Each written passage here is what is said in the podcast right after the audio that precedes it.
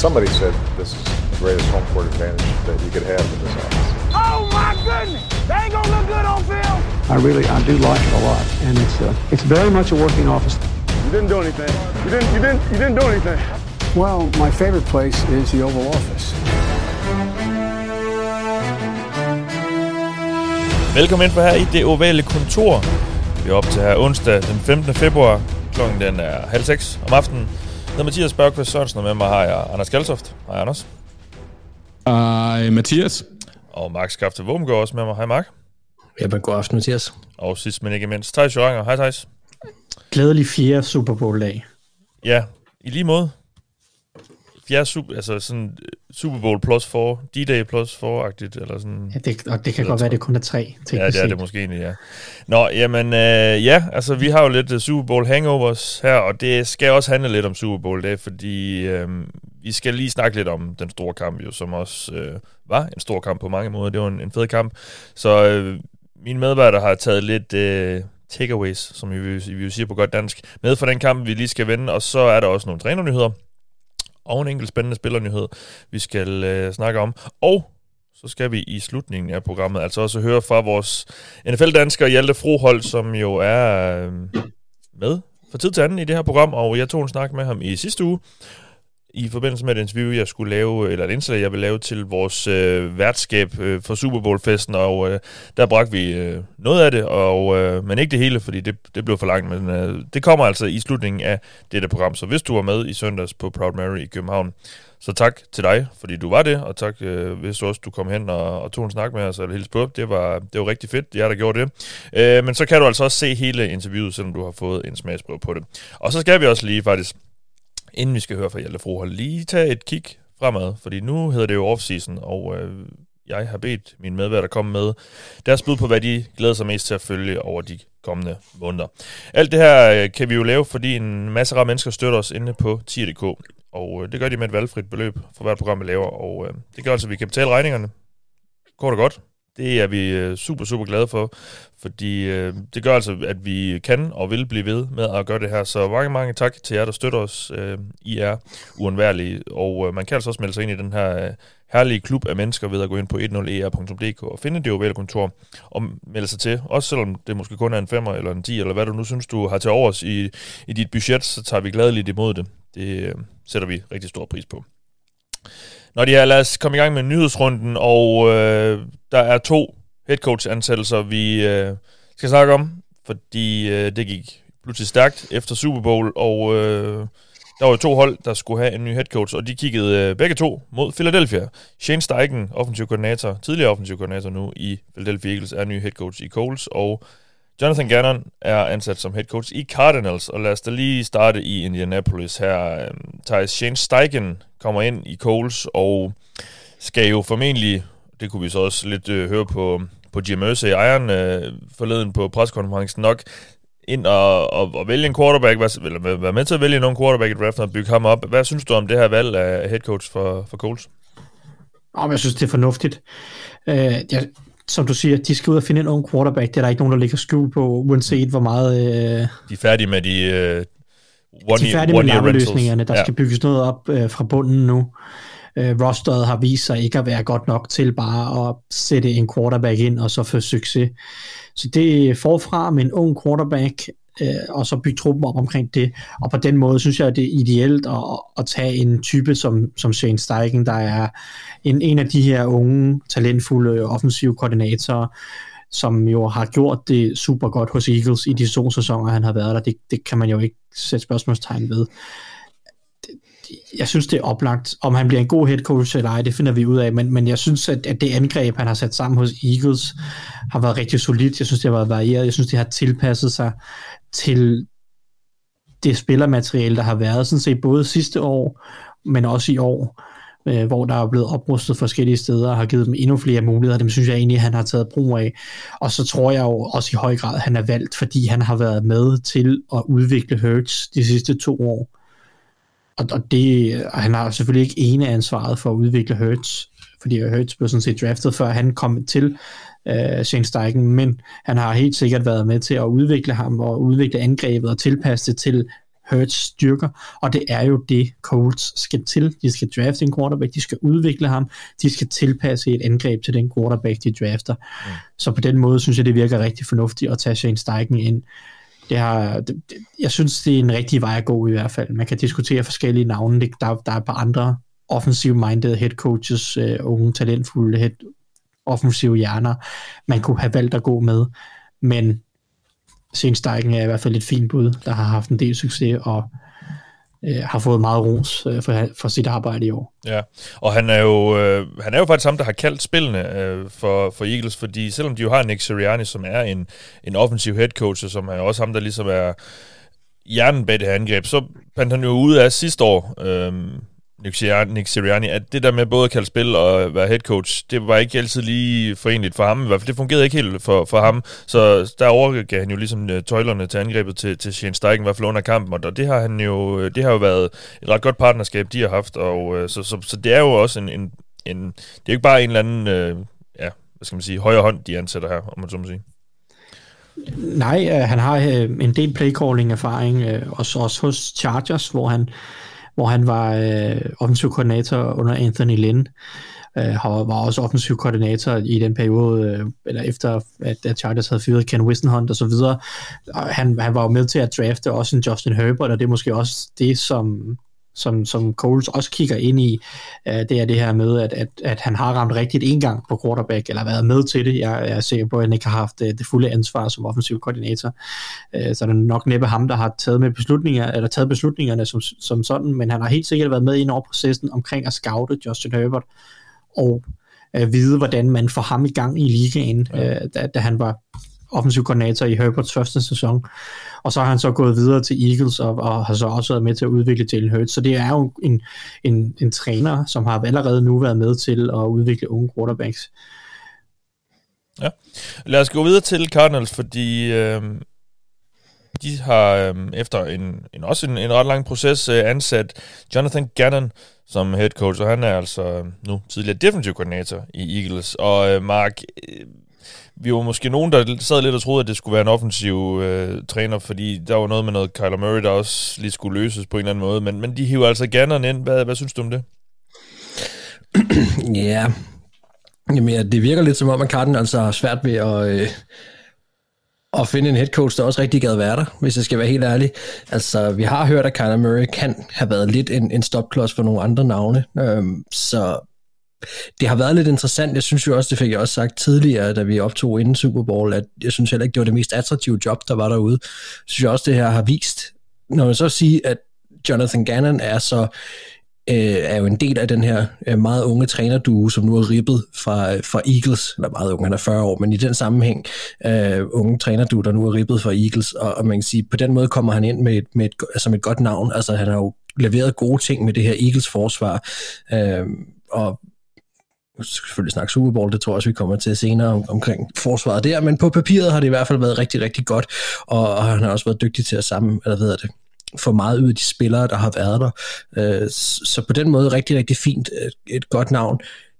Jeg er helt sikker på, at han ikke har været førstevalget. Det tror jeg simpelthen ikke, han har været. Øh, jeg tror, de havde håbet på, at en Sean Payton for eksempel havde været en mulighed, men det, det var det ikke. Øhm, og, og, og jeg synes også, når man så kigger på, på nu det her Eagles-hold, altså det er første gang siden 2016 nu, at det Super Bowl-hold er blevet ribbet, øh, og, og det er også spændende at se, hvor det efterlader dem øh, nu. Jeg synes, der er ret mange ting, der, der er interessant i det her, men, men altså for, for Cardinals, øh, altså han kommer ind med noget respekt, må man gå ud fra, Jonathan Gannon. Øh, Altså, jeg kender ham en lille smule fra, da han var i Vikings for, jeg mener, det var i 14.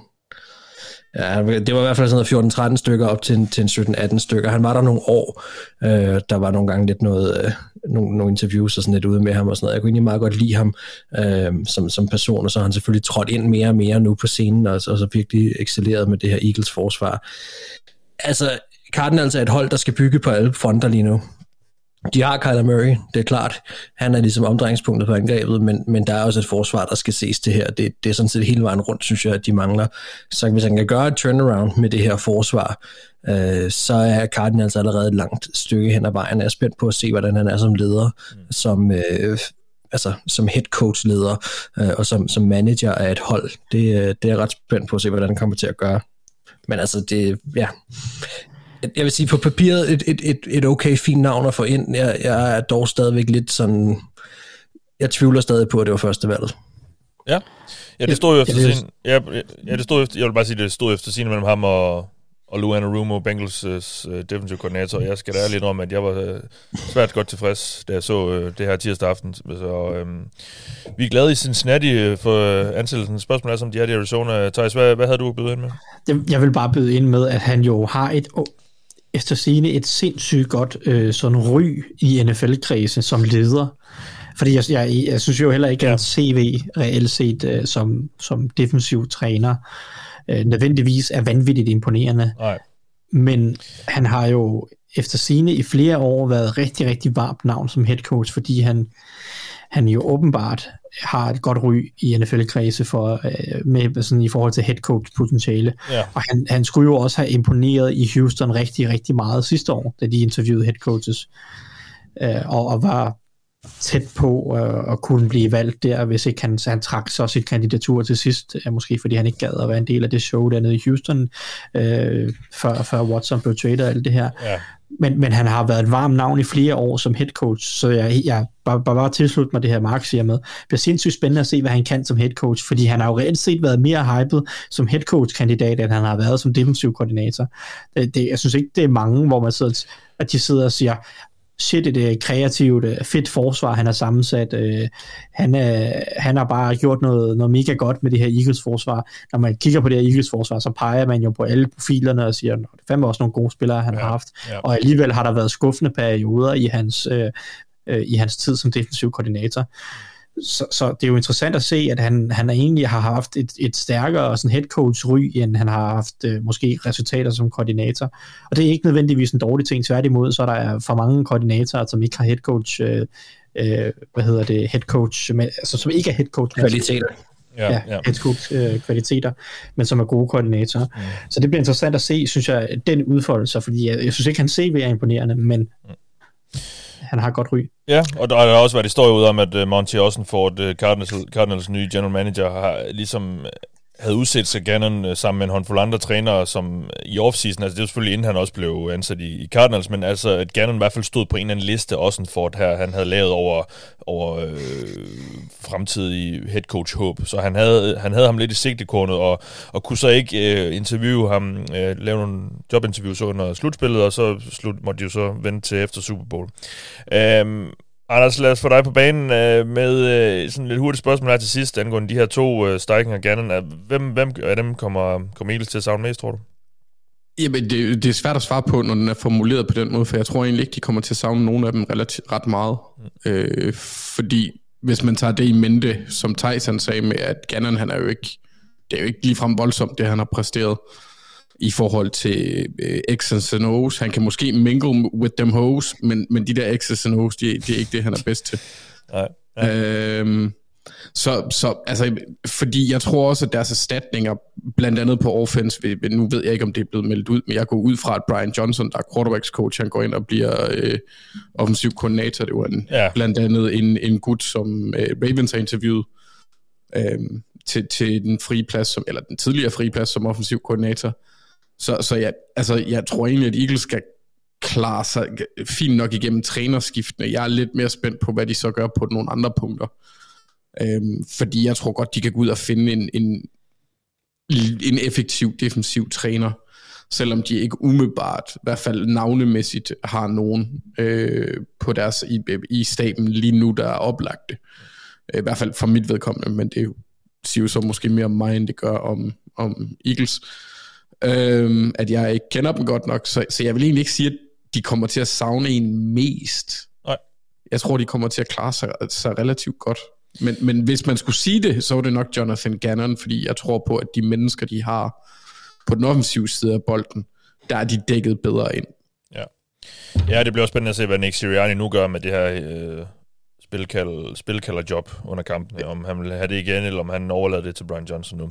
Det får vi at se. Ja. Og så vil jeg også lige sige, ja. hvis jeg lige helt 40 er ungt, Mark. Og øh, jeg, jeg, jeg, jeg tror nu, at øh, Cardinals de meget gerne vil have Jonathan Gannon. Det gik godt nok stærkt. Ja, det gjorde det. det, gjorde det. Øh, så jeg, jeg tror ikke, at han har været en, øh, en backup. De, de kørte på den. De havde måske aftalen klar til efter Super Bowl. Ja, måske. Nå, Anders, men, men jeg er enig i, at det ikke er så spændende.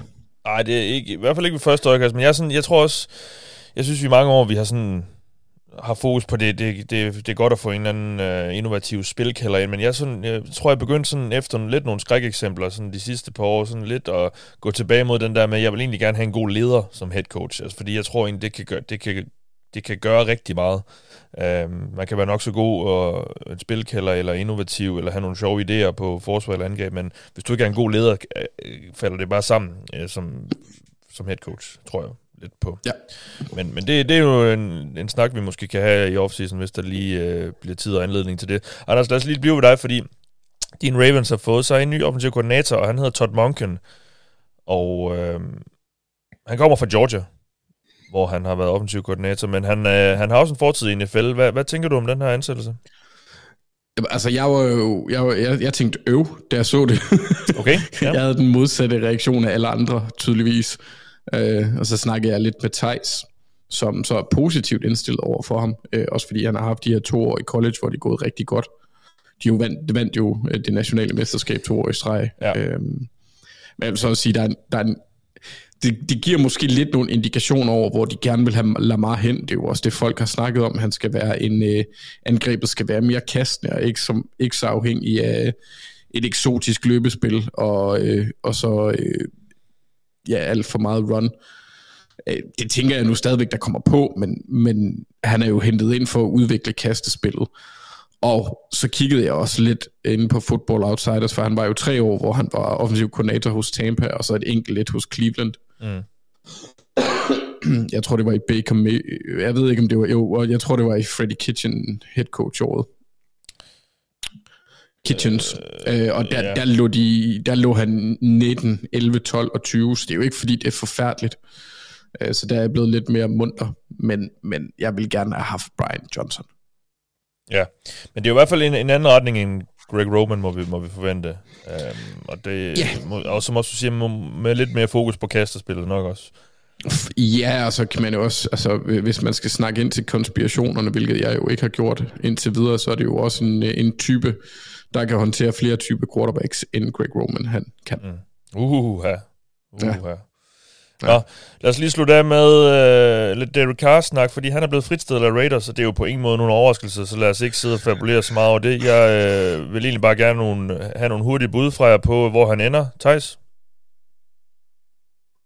On the spot. Sorry. Uh, Derek Carr. Mm. Panthers. Ja, okay. Mark? Ja, jeg har lyst til at komme med et ikke så realistisk bud, fordi at jeg bare synes, det er lidt frægt. Men, men forestil dig lige, at, at på en eller anden måde, at man får, øh, man kommer af med Jared Goff på en eller anden måde i Lions, og kan få heddet Derek Carr ind. Jeg synes bare, det vil være et spændende hold. Det, det vil jeg sige. Så det, det, kunne jeg godt, det kunne jeg egentlig godt tænke mig at se. Spørgsmålet er, hvor, øh, hvor meget de vurderer. Der er en, en niveauforskel på de to. Men. Ej, jo, jo, ja, det er jeg godt klar over, at, han, han så noget bedre ud i år, Goff, men stadig mener, at Derek Carr kan noget andet. Ja. Øh, men øh, jo, Panthers er et meget godt bud. Altså, det, det synes jeg sådan set, det er. Okay. Ja, jeg har det, jeg har det også sådan lidt i forhold til, sådan, øh, der, der er nogle markeder, som lige nu nu er hans gamle klub selvfølgelig en af dem, der nok vil jagte Aaron Rodgers, hvis, det, hvis han vælger at komme tilbage. Men Jets er jo så også selvfølgelig en mulighed, hvis ikke det lykkes for dem. Og ja. altså, ja. Og Saints har vist interesse i ham jo. Saints har også vist interesse, ja. Øhm, ja. Hvor er det det eneste hold, der officielt har vist interesse? Ja. Ved at have ham på besøg, ved at have ham på besøg i, var det sidste uge. Men jeg synes bare heller ikke, at han selv har virket voldsomt munter omkring det, det der er kommet ud for. Men det kan selvfølgelig Nej. også være spillet omkring hans agent og så videre. Um, Jamen, der har jo været, altså, i sidste uge var han jo stadig formelt under kontrakt med Raiders, men vi vidste jo alle sammen, at han blev fyret, fordi han havde stået til at få en kæmpe bonus, øh, enten i går, enten tirsdag eller onsdag her, øh, og, mm. og den vil Raiders jo aldrig nogensinde give til ham, så han, han ville jo blive fyret, og, og så derfor tror jeg også måske, han bare... Jeg tror, han var netop ude at sige noget med, eller i hvert fald via sine agenter, som så lækkede det, at øh, han ikke ville, ville trades til Saints. Han havde så den her no-trade clause, så han kunne selv bestemme. Men han er nok vil være gerne ude i en situation, hvor han selv kan vælge at brage, hvad han vil. Ja. Um, Saints og Jets øh, lyder som det mest åbenlyse. Måske Washington. Måske Washington, jeg ved det ikke.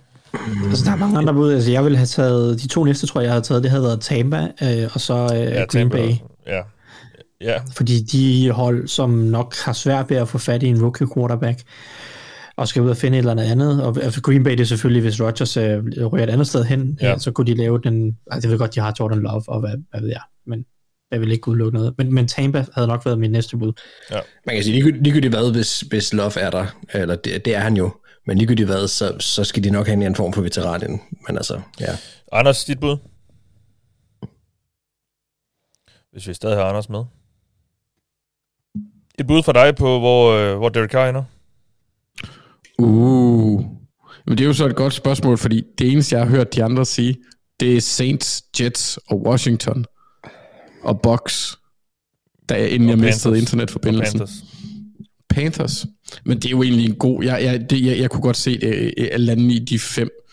For jeg tror ikke på, at Colts de kører øh, videre med stilen med at hyre en quarterback for en kort periode. Det har de jo lige sagt, de ikke vil i hvert fald. Ja, ja, og det vil fandme også være, undskyld mit sprog, det vil også være en ordentlig... Øh, det var et dårligt signal at sende, og så vil det også vidne lidt om, at Ballard han ikke har så meget magt. Og det synes jeg egentlig, de har taget øh, skridtene til at gøre det modsatte i år. Indtil videre. Jamen, ja. jeg er enig om, Ørsay, han sad og sagde, at der skal en ung, quarterback ind nu, og så sidder Ballard og vender øjnene, fordi det har han nok sagt noget tid. Men, øh, Sikkert. Ja. ja. Men han er også lidt en tosse, ham Ørsay. Han er sjov. Jeg vil blive overrasket over, hvis Coles igen tager sådan en halv lappe løsning. Det ved jeg ikke. Det ved det, jeg godt, at man måske det, ikke helt nødvendigvis skal kalde Carr, men sådan en veteran quarterback, der har været udmærket, men ikke sådan rigtig god. Nej, jeg tror bare, at Carr er for dyr i ja. forhold til at ligge i, de, i, i, i det, Jamen det snit, fordi jeg, jeg, jeg, jeg, tror, jeg, tror, jeg kunne godt se dem gå den, den vej, du nævner, men, men jeg synes virkelig, samtidig... Jeg synes virkelig, Coles nu skal se at komme videre. Starte helt forfra, og så bygge noget Ja, ja. Og det er også jeg mener med, at Carr han er alt, alt, alt for dyr, så jeg tror ikke på, at det bliver dem. Så jeg, mit bud er bare, at det bliver ikke dem. Nej, godt. men, øh, men, men ellers så, så, der, så synes jeg, at de andre har været forbi de mest åbenlyse. Ja, ja altså hvis man skal køre sådan lidt i forskellige connections rundt omkring, ikke? Så er Todd Downing bare offensiv koordinator i Derek Carrs måske bedste sæson. Øh, ja. Jeg ved ikke, om det var hans bedste sæson, men i hvert fald en af de gode sæsoner, han havde tilbage i 2016. Han er jo lige blevet ansat som, øh, hvad hedder det, som hos, hos Jets, hmm. er så Todd Downing, ikke? Ja, ja. Og ellers så er der selvfølgelig forbindelser rundt omkring. Jack Del Rio er hos Washington. Øh, hvad der ellers? Rich Bisaccia er hos uh, Green Bay. Og så selvfølgelig Dennis Allen, som er head coach hos Saints, har også været hos, hos Raiders. Altså, jeg håber lidt, han, han lander i Packers, fordi de vil da godt nok gå amok. Så gå fra Favre til Rodgers, og så til Derek Carr. Ja, uanset hvad går de nok øh, mørke tider i møde. Hvis, øh, apropos mørke tider, Aaron Rodgers er i en meget mørk tid lige nu. Han, han sidder jo efter sine i total... Ja, det var, det var faktisk ikke engang øh, planlagt den der, men, men det var, det var jo egentlig, det var egentlig ret godt øh, øh, ja. lavet, om, hvis jeg selv skal sige det. Han sidder jo efter sine i total mørke lige nu, Aaron Rodgers, og tænker over, Nå. hvad han vil. Så, okay. Det er jo, det, prøver at den mand er en omvandrende tegnefilm. Ja. Altså, han sidder, han, jeg forestiller mig, at han sidder som sådan en Batman med det der øh, lange samurai-hår nu, og bare genfinder sin indre ost. Altså, men, mens, mens hende ja. der, hende der øh, hypno-banditten, han dater, sidder og ærer ham i mørket, ikke? Jo, de stikker en, øh, en pille i munden på ham en gang imellem. Ja, Nå, det er hyggeligt. Nok om det. Lad os skynde os øh, videre ved at snakke om noget, mm. der er sket for længere tid tilbage, eller i hvert fald i søndags. Vi skal lige have øh, et... Øh, en snak om Super Bowl. Jeg har bedt jer om at komme med en uh, takeaway fra kampen, uh, noget I tog med jer for, for det opgør, Thijs. Uh, hvad, uh, hvad vil du sige om, om den Super Bowl, vi så natten til mandag? Jamen, jeg synes jo, det var en god Super Bowl overordnet ja. set. Ja øh, mange, mange interessante ting, og en velspillet kamp på mange måder, i hvert fald offensivt. Øh, to quarterbacks, der, der foldede sig ud i, i store perioder af kampen, Hurts igennem hele kampen, og Mahomes øh, og Andy Reid i, i anden halvleg af kampen. Så jeg synes, det var en, en, en super fed Super Bowl. Jeg øh, havde forventet lidt mere af Eagles forsvar. Det, jeg, jeg havde ikke... Jeg troede, at hvis Jalen Hurts ville levere sådan en kamp, som han leverede, så havde Eagles vundet den her Super Bowl øh, 9 ud af 10 gange. Øh, og jeg er helt med på, at Eagles forsvar ikke skal have al skylden, fordi der er også et øh, kæmpe øh, punt return og et, øh, en fumble returneret for touchdown og sådan noget, som hjælper Chiefs med at score de her 38 point. Men overordnet set synes jeg, at, at Eagles forsvar havde relativt få modsvar, eller man kan i hvert fald sige, at de tabte matchuppet ret betydeligt til Andy Reid mm. og, og, og, og company. Og det er jo ikke nogen, nogen skam som sådan, men, men de tabte trods alt, øh, især anden halvleg. Og det er, det jeg synes, det er sjovt det her med, at, at jeg tror, jeg fik nævnt det i optakten med, at Chiefs og Eagles er begge to mega gode i første halvleg, mens Chiefs stadig er mega gode i anden halvleg, hvor Eagles falder lidt mere af på den. Og der, der var det, synes jeg, det var, det var i hvert fald tydeligt, at, at Chiefs fik lavet nogle justeringer efter pausen, ja. som, som Eagles ikke var klar på, eller ikke var dygtige nok til at, at håndtere. Øh, og det, det synes jeg, hvad hedder det, i forhold til de spørgsmål, vi havde inden kampen, var det, jeg kan ikke huske, om det var dig, Mark, eller om det var dig, Anders, der stillede det her spørgsmål med, hvor, gode, er, hvor, hvor godt er Eagles forsvar egentlig? Ja, det var Mark. Det var nemlig Mark, og jeg kan huske det inden, fordi de har ikke mødt ret mange gode quarterbacks. De har ikke mødt ret mange gode angreb i år. Og så kan det godt være, at de er det bedste hold i ligaen mål på EPA per play i den her kamp. Men det siger også bare rigtig meget om, at, at der måske, de er måske ikke helt blevet udfordret på den klinge, som, som, som Mahomes kunne. Og, og så fik vi alligevel set nogle, nogle, nogle spiker i det her forsvar. Måske fordi deres pass rush øh, havde det lidt svært øh, på den her helt absurde ringebane, som er et andet takeaway. Ja. Det er ekstremt pinligt, at den her bane er så ja. helt absurd dårlig. Øh, det, det, det, det virkede til at ramme deres forsvar rigtig meget, at, at deres pass rush havde det lidt svært. Øh, der, der, så var resten af forsvaret ikke så imponerende. Men øhm, så jeg synes, Eagles forsvar skuffer en lille smule. Ja. Det var ikke helt som, altså i forhold til det spørgsmål, som Mark stillede inden kampen, var det her Eagles forsvar så godt, som statistikkerne siger? Øh, svaret er nok nej. Men Holmes blev heller ikke øh, sækket den eneste gang. Men Holmes blev ikke sækket den eneste gang, nej. Oh. Øh, og, og det var relativt til, og, og han er selvfølgelig god til at slippe bolden hurtigt med Holmes, så de kastede næsten ikke bolden dybt, og Marcus Valdez Scantling, han havde lige præcis 0 catches i kampen, så det var jo et quick passing game, og det var jo det ene og det andet, øh, men, men de havde jo heller ikke super godt styr på Chiefs løbeangreb, som vi egentlig havde en fin dag på kontoret, og det skulle man tro, at de sådan lidt bedre kunne håndtere, for eksempel, øh, synes jeg, op foran. Ja. Så, så det, det, var ikke så godt, ja. som statistikkerne måske sagde. Ja. Og Andy Reid, han endte med at trække det længste strå, øh, og det er jo ikke en skam at tabe til Andy Reid, men øh, lidt, lidt skuffende synes jeg alligevel, deres forsvar var. Ja, og øh, dit take, Mark, handler også om, om Eagles, men så måske med lidt mere positive briller på, eller hvad? Altså mit første take er, at øh, hold kæft, jeg er svært ved at holde mig vågen sådan en, uh, sådan en lang nat der. Oh, ja. det, trækker, det trækker godt nok ud, det der, ja. øh, hvad hedder det, det, det, det bliver sværere og sværere med årene. Ah, vi, har også været, øh, vi har også været på hele aften jo, nærmest. Ja, jeg vil sige, at øh, jeg så en lille smule dobbelt, tror jeg, de sidste to minutter. Men øh, nej, det var meget sjovt. Det, det er fri bare at gøre ved det også. Ja, det er selvfølgelig også måske noget, ja. Nå, ja, ja, nej, det er lidt mere positivt, om du ret. Jeg, jeg kan godt lide at binde sløjfer på ting. Det er det, jeg ligesom prøver at gøre her, fordi jeg, fordi jeg startede, jeg startede ligesom uh, sæsonen som en, en, en ret stor Hurt-skeptiker. Med ja. rette, synes jeg også, men, men jeg er jo blevet bevist uh, fejl, eller hvad kan man sige, bevist imod det meste af sæsonen. Og nu ligger jeg mig så fladt ned her til sidst, fordi mit take er, at jeg synes Hurts, han afslutter sæsonen på trods af det her nederlag med, med kæmpe manier. Altså, jeg synes virkelig, det var en flot kamp, han spillede. Uh, det er super ærgerligt, at han taber den bold der, som bliver returneret. Men ellers så synes jeg virkelig, at han spillede en god kamp. Meget gameplanen gik jo 100% igennem ham. Han løb, løb han 12-13 gange eller sådan noget i første halvleg. Det var virkelig meget ham, det lå på, øh, på skuldrene af, og det fungerede virkelig. Han havde nogle flotte, dybe kast ud over selvfølgelig hans sidste Hail Mary, som også kunne blive et meme. Men altså, hvis vi tager de ting ud af det, så synes jeg virkelig, at han spillede en rigtig, rigtig flot kamp, og jeg er en, en full-on Hurts believer efter den her sæson, og specielt efter den her kamp. Jeg synes, han viste, at han kunne spille op mod Mahomes langt hen ad vejen, og jeg synes, at han, det var ikke hans skyld. Det kan man selvfølgelig sige, at han havde den fumble og sådan noget, men jeg synes ikke, på mange måder ikke, det var hans skyld, at de tabte den her kamp. Han spillede sgu en god kamp øh, hele vejen igennem, og øh, og jeg var ret imponeret over mange af de ting, vi så. Og specielt må jeg så bare sige, at det har jeg så gradvist været imponeret af i løbet af sæsonen.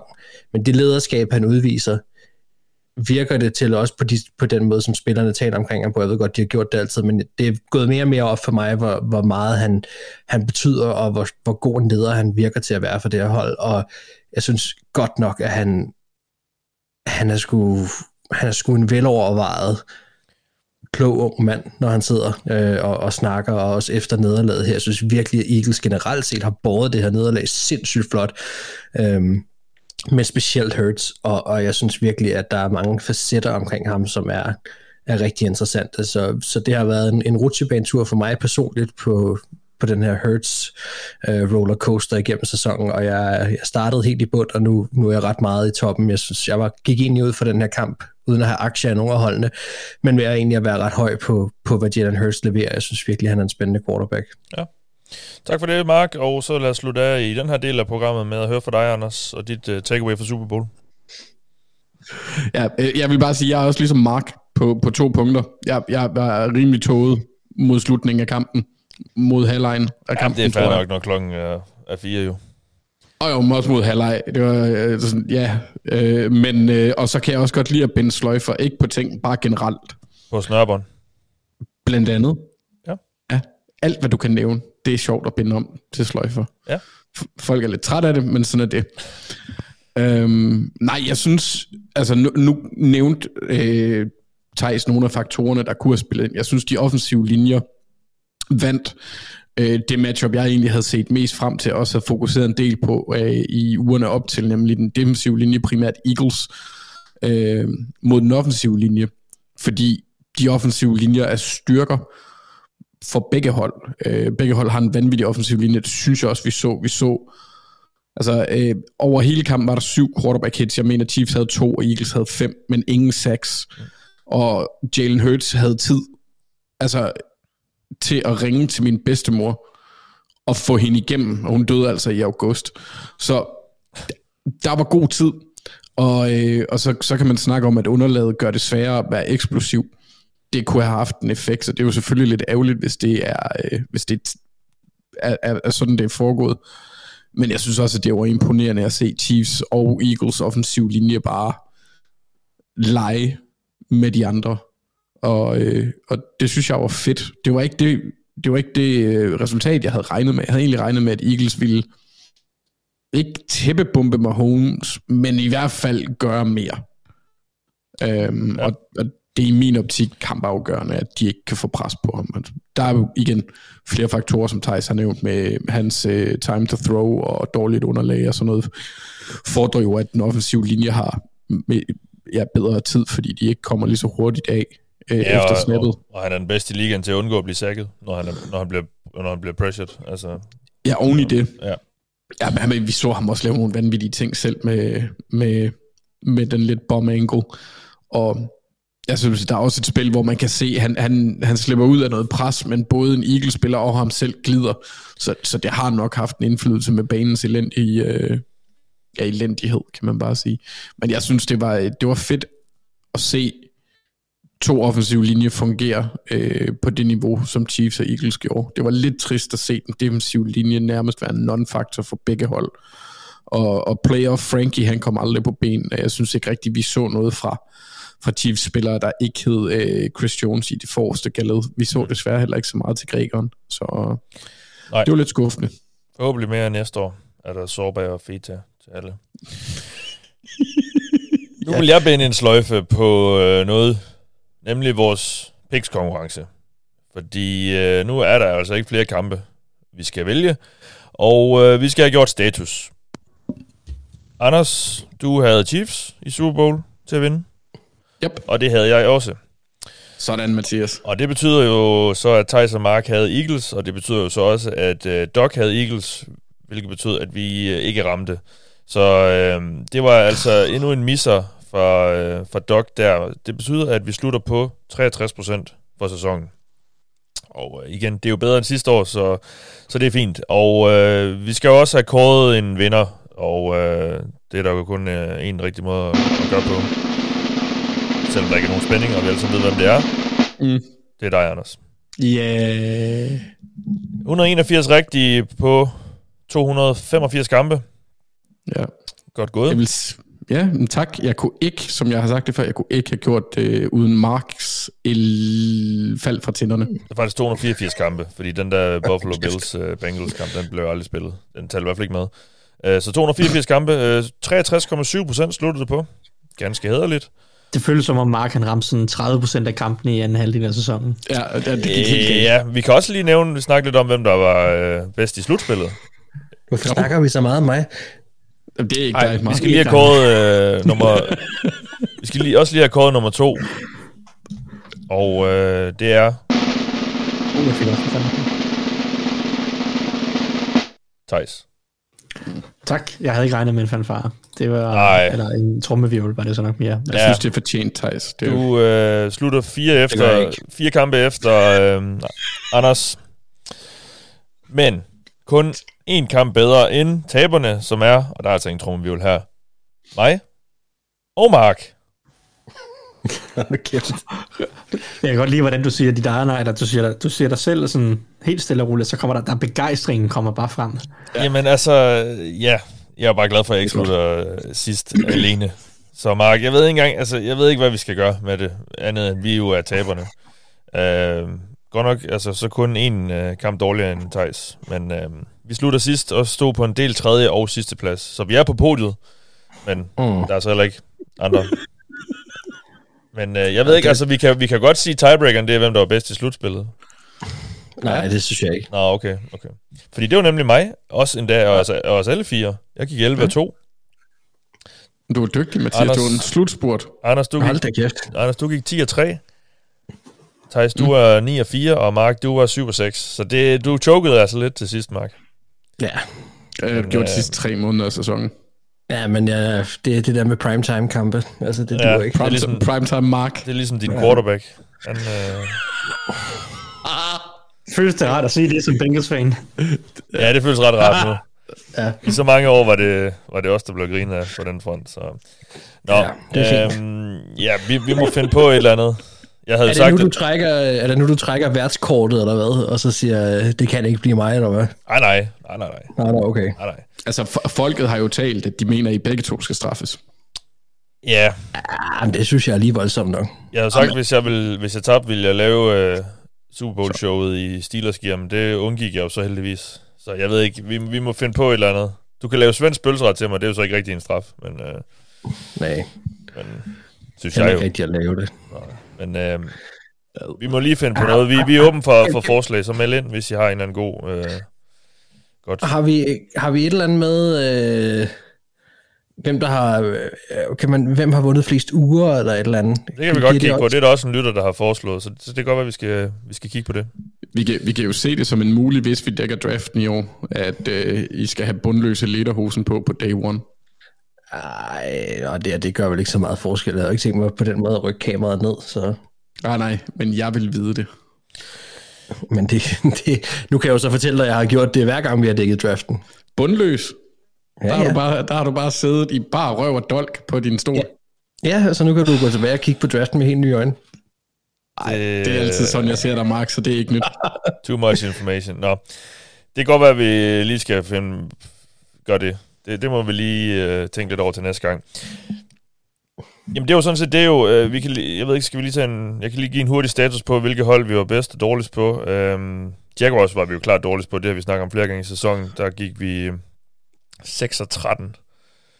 Og vi tog dem endda 11 gange, men der svigtede de os. Og når vi så ikke tog dem, så svigtede de os også, fordi så vandt de som regel. Øhm, Titans og Cardinals var vi bedst på, der gik vi 15 og 2 på begge.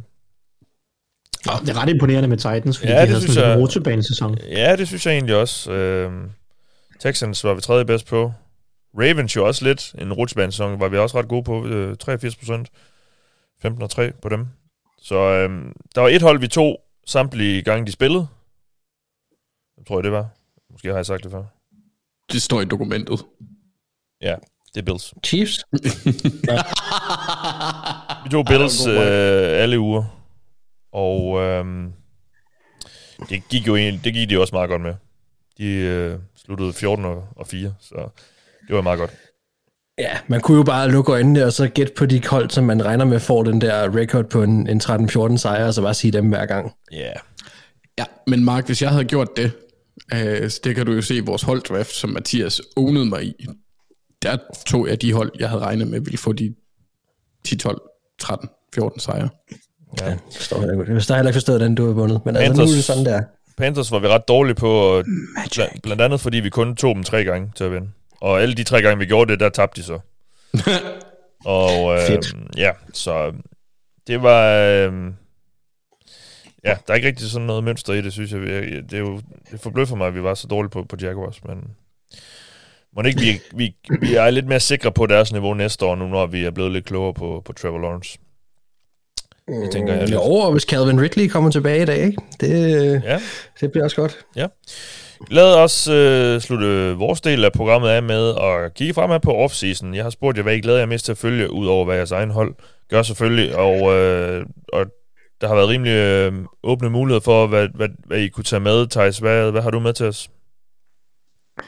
Jamen, øh, jeg tager egentlig lidt overordnet take, og, eller ting, jeg gerne vil kigge på. Det er lidt, jeg synes jo, AFC er, den er sådan lidt mere veldefineret på en eller anden måde. Vi, vi, vi ved godt, hvem de tre, fire bedste hold er, og så er, ved vi godt så nogenlunde, hvem de næste fem øh, bejlere er. Vi ved Chiefs er gode, vi ved Bills er gode, vi ved Bengals er gode, og så er der nok også Ravens, som er meget gode, og, og så kommer der Chargers og sådan nogle ting. Vi, vi kender godt sådan lidt toppen øh, gående ind i næste sæson. I, I NFC er jeg meget i tvivl om, hvor vi skal kigge hen, hvis vi skal have sådan Altså, jo jo, øh, må ikke Eagles også er ret gode næste år, men alligevel mister de to koordinatorer nu.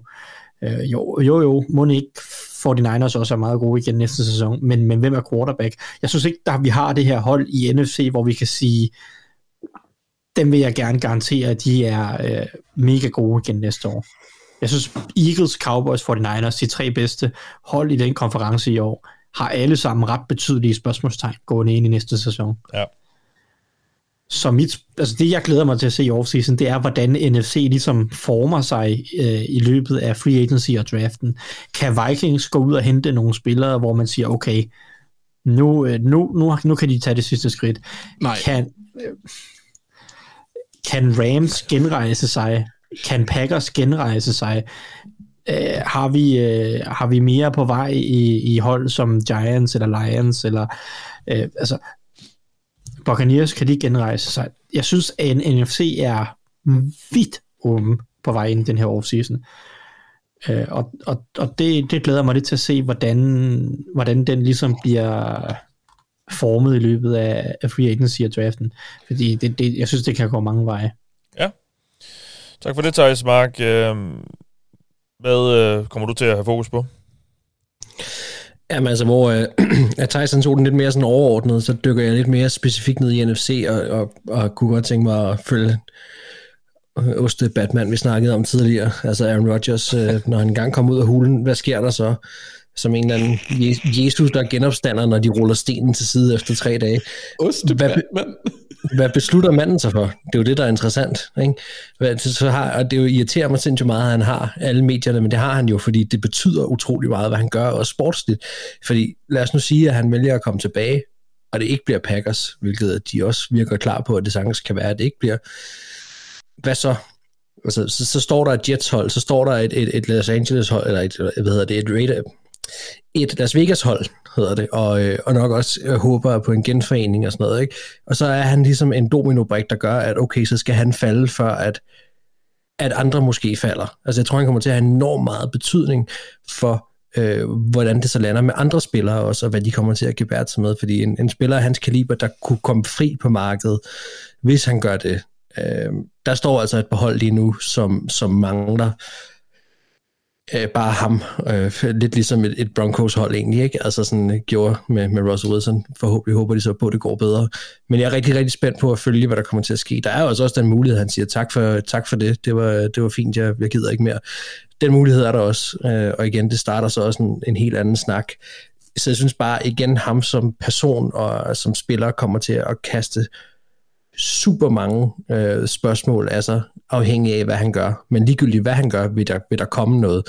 Øh, han kan sætte en lavine i gang på, både ved at stoppe, men også ved at, at, at rykke videre. Det eneste, der sådan set kan være, det er, hvis han vælger at blive Packers, så er det jo lidt status quo, men, men det, det virker bare ikke som om, at det er det, der er først på listen. Men altså, jeg har selvfølgelig heller ikke prøvet at sidde i mørke i tre dage, så det kan da godt være, at man gerne vil, vil hjem igen. I don't know. Ja, han... Øh det, ja.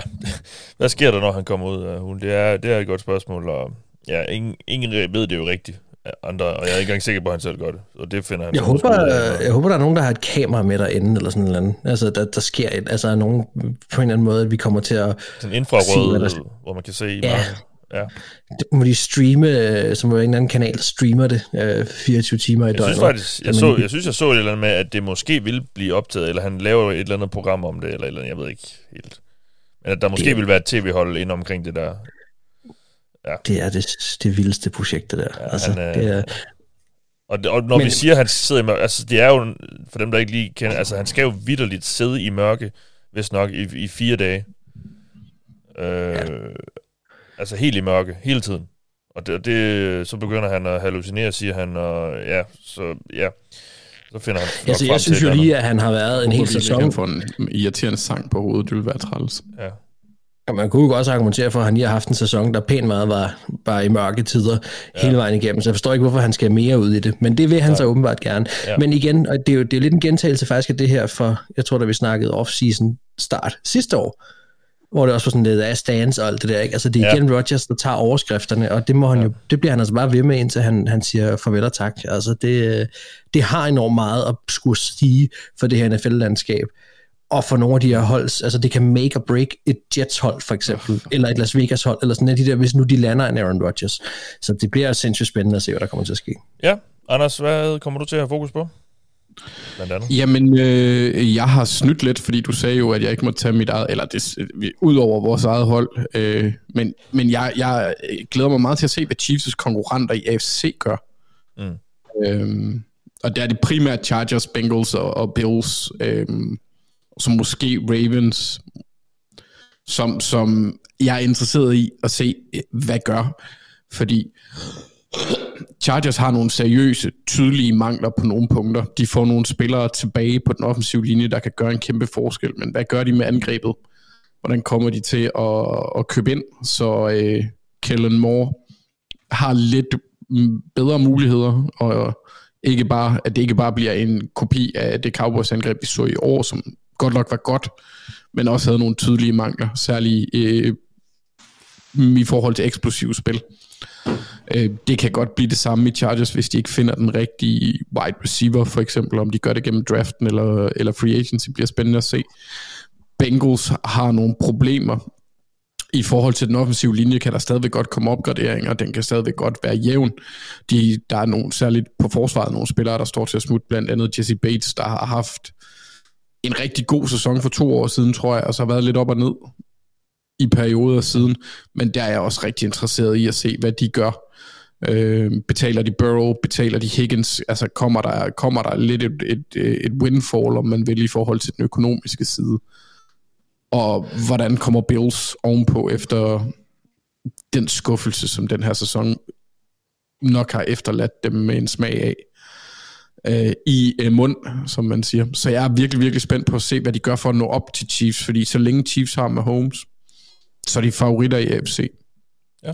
Og der skal altså gøres et eller andet for at, at, at presse speederen, fordi altså, vi, vi så Chiefs var ikke den bedste udgave af dem selv, men rent spillermateriale, men de spillede ikke på de lige så høje tangenter, de spillede bare mega effektivt. Mm.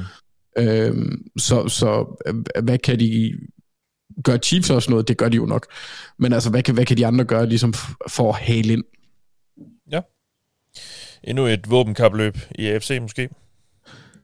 Ja, øh, og det bliver også interessant at se, hvis man kigger på Bengals Ravens, som de så, de tiltag, de tager, måske mere myndet på at nakke hinanden. hinanden. Mm. Hold op, jeg bliver lige royal et øjeblik. Hinanden. ja.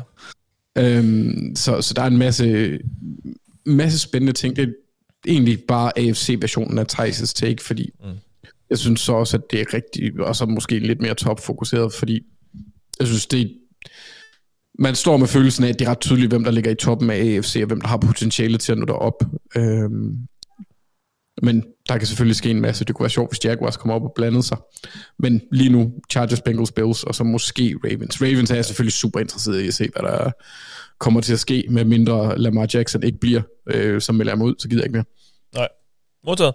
Jamen tak for det, de her. Det var det for denne omgang, eller i hvert fald vores del af dette program. Og øh, når jeg siger det, så er det jo altså fordi, at vi nu skal høre fra Jalle Frohold. Og jeg snakkede med ham i øh, sidste uge, og det var en snak, der både handlede om øh, den sæson, han lige har overstået, hvor han jo altså fik sit, øh, ja, lidt af et gennembrud, kan vi jo godt tillade sig at kalde det, med en masse spilletid. Og øh, så handlede det også lidt om, hvad han skal i den her offseason, og først og fremmest, øh, hvad der skal ske med ham, når han kontrakt udløber i Browns. Det og øh, en masse andre ting øh, snakker jeg med NFL-danskeren om i et interview, der kommer her lige om lidt jeg, inden da vil jeg bare lige sige øh, tak, fordi du lyttede med, og at du har lyttet til mig. Det kommer du så også til at gøre lidt mere lige nu. Men uh, jeg hedder Mathias Børkvist Sørensen, og med mig har haft Anders Kaltoft, Max Skafte Våbengård og Thijs Joranger, og her kommer Hjalte Froholt. Godt, og så har vi altså hovedpersonen med her, i hvert fald den eneste dansker i NFL, vi har lige nu. Hjalte Froholt, uh, velkommen til. Tusind tak, goddag. Hjalte, vi skal snakke lidt her om din sæson og hvad der venter for dig, men øh, nu skal vi, jeg skal lige høre dig, vi optager her, øh, det er jo cirka en måned siden din sæson sluttede med, med Cleveland. Øh, hvordan, øh, hvad, hvad har du brugt sådan en måned, en måned her til? Hvordan, øh, hvad gør man lige efter sådan en sæson? Uh, man slapper af. ja. Så det, ja, jeg, jeg har i hvert fald kunne mærke, at det har været en af de længste, ligesom den længste sæson, jeg har været en del af. Uh, men jeg har selvfølgelig været til, været til hver kamp, og kunne spille, øh, spille en, en stor del af alle øh, spillene. Så jeg har brugt tiden på bare at slappe af øh, og træne lige så stille, ikke noget sådan helt sådan specifikt eller super intenst. Øh, men så i den her uge her, så er det så nu, jeg begynder at sige, okay, nu, nu går vi i gang med et ordentligt program. Jeg har snakket med min styrkecoach, min træner, og okay. jeg går ordentligt i gang med diæt og så videre. Øh, så nu er det nu, det ligesom kicker off. Men jeg tog lige fire uger til at ligesom bare slappe af og lade kroppen helt lidt, og ja så nu kommer vi tilbage ind i det. Ja, og hvordan, øh, som også du siger, det er jo, det er jo første gang, du rigtig har, har spillet sådan meget i NFL. Øh, du er inde, øh, du ender med at være inde på præ- præcis nærmest halvdelen af Browns' angrebsspil i, i den her sæson. Hvordan har, din, hvordan har kroppen det lige efter sæsonen i forhold til det, du har oplevet de tidligere år? Jeg tror sådan, altså kroppen har det egentlig okay, men jeg tror bare sådan, det er måske mere sådan, mere sådan, altså sådan sindet og mentaliteten med, at man, altså jeg var bare, man er bare udkørt lidt mere. Øh, ja. det kræver meget selvfølgelig at kunne spille øh, og være klar til alle de kampe. Øh, så jeg tror det er bare, at det har taget mig noget tid til lige så meget også at få virkelig lyst til at hoppe ind i det igen. Øh, og jeg tror sådan, når sæsonen er færdig, nu hopper jeg jo ind i free agency, hvilket er en helt anden snak. Øh, så i hovedet tænker jeg sådan, nej, jeg skal skynde mig, jeg skal skynde mig, jeg skal skynde mig, jeg skal ind og træne og være klar til hvilket hold, der nu vil have mig. Men øh, jeg tror sådan, men jeg skal også bare give mig selv tid til ligesom at sige, okay, nu tager jeg lige en slapper, og det skulle okay, jeg drikker nogle øl og, og hygger mig, og øh, tager en lille tur, eller træner ikke lige i dag, og så træner jeg sådan 3-4 gange om ugen. Øh, men øh, det har i hvert fald det har været sådan, det har været hårdt for kroppen, sådan, og ligesom kunne sådan, altså føle sig ordentligt igen. Øh, mm. Men jeg har det i hvert fald godt nu, øh, så, det, så det kører sgu. Så vil det sige, at du egentlig under sæsonen, altså du, din krop er helt smadret under sæsonen, men det vender du dig til, eller hvordan, hvordan har det føltes? Øh, ja, altså, selvfølgelig er man jo smadret, men det er sådan, jeg tror det er mere sådan, øh, man bliver nødt til at være oppe, sådan, når man er stresset. Sådan, så okay, der er en stressfuld situation, altså sådan, der er ikke andet at gøre, jeg skal, min, jeg skal bare være klar i hovedet, så, fordi jeg skal ud og træne nu. Og på søndag så spiller jeg kampen, og i min position, så enten så vidste jeg, at jeg startede, eller også så var jeg jo sådan i et limbo, med om, okay, men så er jeg guard og center backup, og jeg har også min fullback uh, øh, responsibilities, og noget muscle tight end responsibilities. Så det er sådan, hovedet kører bare, man bliver nødt til at, at være locked in. Men så når man er færdig, så, sådan, så krop, det er som om kroppen og sindet ved, at okay, der er ikke noget fodbold de næste tre måneder. Så sådan, min krop lukker sådan ned lidt. Det er sådan, det, så får ja, okay. jeg bare slappe af. Uh, så det er sådan, jeg, jeg, der er det så meget om sådan, ja, måske sådan, man går ikke rundt i de samme, men det er jo ikke fordi, man går ind i meeting rooms mere, man går ikke ind i det samme weight room, jeg er jo hjemme nu. Så det er sådan de her, de her triggers, der får en til at køre, det er dem, er jeg ikke rundt om mere, så det får mig også til at slappe lidt mere af, hvilket er godt, for jeg har brug for at slappe af. Uh, så men jeg tror, det er sådan lidt, det, det er mere bare sådan, det er som om min krop ved, at okay, nu er der ligesom stop. Øh, sådan har det også været, har jeg følt det meget, da jeg var i college, var det også sådan, okay, nu er det nu. Øh, men her de sidste par år her med NFL, der har jeg jo egentlig bare styrketrænet en del, og ikke fået særlig mange spil igennem kampene. Øh, så når sæsonen var over, men så havde jeg ikke så meget stress på kroppen, udover bare at you know, træne. Så sådan, der tog jeg kun en uge, to max fri, og så var det tilbage igen, fordi jeg, jeg havde egentlig ikke brug for at tage så meget fri, øh, og lade kroppen ligesom hele. Mm. Muscle tight end, det er en, det er en fed positionstitel, synes jeg. ja, muscle, ja, det er, det i hvert fald vi kalder det muscle. Så og lad os snakke lidt om din sæson. Altså, nu har du haft en måneds tid til lige at, at sunde lidt ovenpå det. Altså, det, det er jo din store gennembrudssæson øh, i, i, i, forhold til at komme på banen og få vist dig frem. Altså, når du tænker tilbage på, på 2022-sæsonen, hvad, øh, hvad, hvad, tænker du om den? Hvad, hvordan, hvordan har du det med det her en måneds tid efter? Uh, jeg er super tilfreds. det var, uh, personligt var det jo det største mål, og det største, jeg ligesom har uh, performet i min professionelle karriere. Øhm, så det var utrolig fedt, og jeg er bare super glad for at kunne få lov til at spille. Øh, ja, selvfølgelig kan jeg sidde her og overanalysere og sige, om der er det spiller, der er det spil, jeg gerne vil have tilbage, og så videre, og så videre. Øhm, men overall, så er jeg bare utrolig glad og fyldt med taknemmelighed, for at jeg overhovedet kunne spille. Fordi sådan, jeg gik ind til sæsonen og tænkte, okay, nu håber jeg bare, at jeg får lidt spilletid, og så lige pludselig så klikker den, og så, så kommer jeg ind på guard, og så så kommer Garden tilbage, så falder centeren, ja. og backup centeren faldt den samme uge, så sådan, nu skal jeg ind igen. Så det er sådan, der, er ikke, der var ikke så meget at gøre, end andet bare at køre på. Og det var jo, altså, jeg vil jo aldrig have, at nogle af mine medspillere, de bliver skadet jo, men det fik en mulighed for mig, for at komme ud og ligesom kunne vise, hvad jeg kan. Det kunne komme ja. på et tidspunkt. Ja. Uh, især fordi jeg ligesom skal ind i free agency nu. Præcis, og det kommer vi selvfølgelig også til. Øh, og hvordan øh, synes du så selv, nu siger du, du er tilfreds med sæsonen, så jeg går ud for, jeg går ud for at du også mener, du, du selv spillede godt øh, på banen. altså, som sagt, det, det er første gang, du får fast spilletid, og jeg går ud for, at du også lige skulle vente lidt til tempoet og sådan noget. men men hvordan, hvordan vurderer du selv dine, dine præstationer? Jeg synes, jeg havde nogle gode præstationer.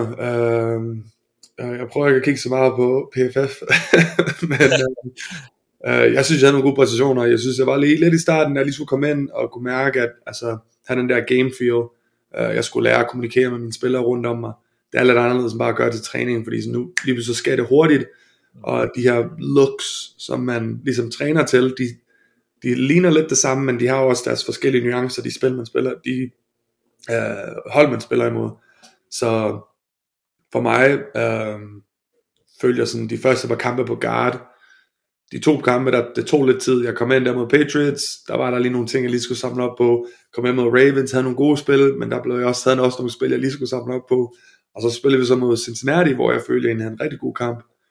Øhm, og så, øh, og så på center, så første kamp inde på center mod Bills, var der lige nogle ting, jeg lige kommunikation med, hvordan jeg nu skal kommunikere bedre, ja. og som part, hvor jeg skal have noget bedre, jeg skal lytte til center, men også være sikker på, at jeg forstår, hvad det er, han vil hvor nu hvor jeg er center, så skal jeg, fokus, så skal jeg styre hele showet. Mm. Øh, og det har jeg gjort til træning. Jeg har også gjort det i preseason, øh, men det var jo også et stykke tid siden, siden da. Øh, så øh, jeg synes, jeg gjorde et godt arbejde at komme ind, og selvfølgelig havde jeg nogle små hitches og hiccups og så videre, men overall synes jeg, jeg gjorde et godt arbejde. Og du, du som også siger, du spiller både center og højre guard, og i college havde du en fortid, øh, du har en fortid i college som, som venstre guard og center. center. Hvor, hvor følte du dig egentlig mest pas? Det ved jeg ikke. Jeg tror, at øh, jeg tror, løbespillet er rigtig god på garden. Øh, men så i kastespillet, så tager jeg det lidt mere comfortable på center. Mm. Øh, de er meget tæt på, og jeg tror, det hjælper mig at kunne få hænderne på hurtigt, og så kan jeg så lave alle mine øh, moves derfra, øh, komme ned i mit anchor og have min position. Øh, men uh, overall, så at hoppe ind på enhver position, synes jeg, jeg, jeg kan sagtens komme ind og præstere på et højt niveau. Ja, prøv, øh, jeg, jeg går ud for, at der er lidt mere til det at være center. Øh, som også du siger, der er lidt mere med noget kommunikation. Du, du, har, du har flere opgaver, før bolden bliver snappet, eller hvad, i forhold til, når du liner op som guard? Øh, ja, som, som guard, altså sådan, alle forstår ligesom godt, hvad spillet er, og alle har en, en generel altså sådan, forståelse på, hvor det er, man ligesom har vores points. Så vi spiller, vi laver, vi laver point system, sådan ikke helt mic point. I New England var det et mic point, og så alle havde uh, points derfra. Hvor vi bare laver... Ja, Mike, middle linebacker, bare lige for... Uh... Linebacker point. Ja. Uh, selvom om, at altså, det kommer an på så et spil, hvor der, hvad hedder det, weak side linebacker Will, han måske er vores Mike, så vi siger, han er Mike. Ja. hvis det er et weak side run, men, eller sådan et, uh, ja, open, open side run. Men her så laver vi bare et point, så vi kalder ham ikke Mike, vi siger bare, han, han så point, mm. og så laver jeg så mit kald. Og så derfra, så har jeg jo nogle regler i mit hoved, okay, point er her, hvis der er too high, og der ikke er nogen center, så skal jeg have mit point her, eller three guys som er sideline, det er mit point. Så sådan, jeg skal lige tænke de ting igennem som center, og jeg skal få det ud så hurtigt som muligt. Jeg har ikke tid til at stå deroppe og sige, okay, 1, 2, 3, bum. Ja. så det, som guard, så kommer man op, og så tænker man, okay, jeg er rimelig sikker på det her, og så lytter man. Og så centeren siger det point, så kører man derfra.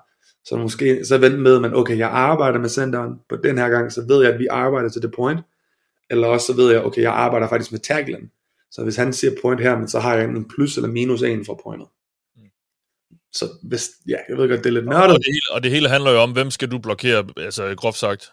Lige præcis. Hvem, hvem, hvem har jeg generelt set egentlig, hvem dobbelttimer jeg med op ja. til en linebacker? Så altså sådan, hvis jeg laver et point, og så laver jeg et kald, så jeg siger, hey, he's a uh, double 42, eller single, eller hey, Liz, eller uh, skate, or scoot, or uh, east, west, whatever, så har jeg alle mine kald, og så alle forstår, hvis jeg så laver et kald til en person, så ved de, hvad det er, jeg gør, og så resten af linjen plan, laver sig en plan derudfra. Mm.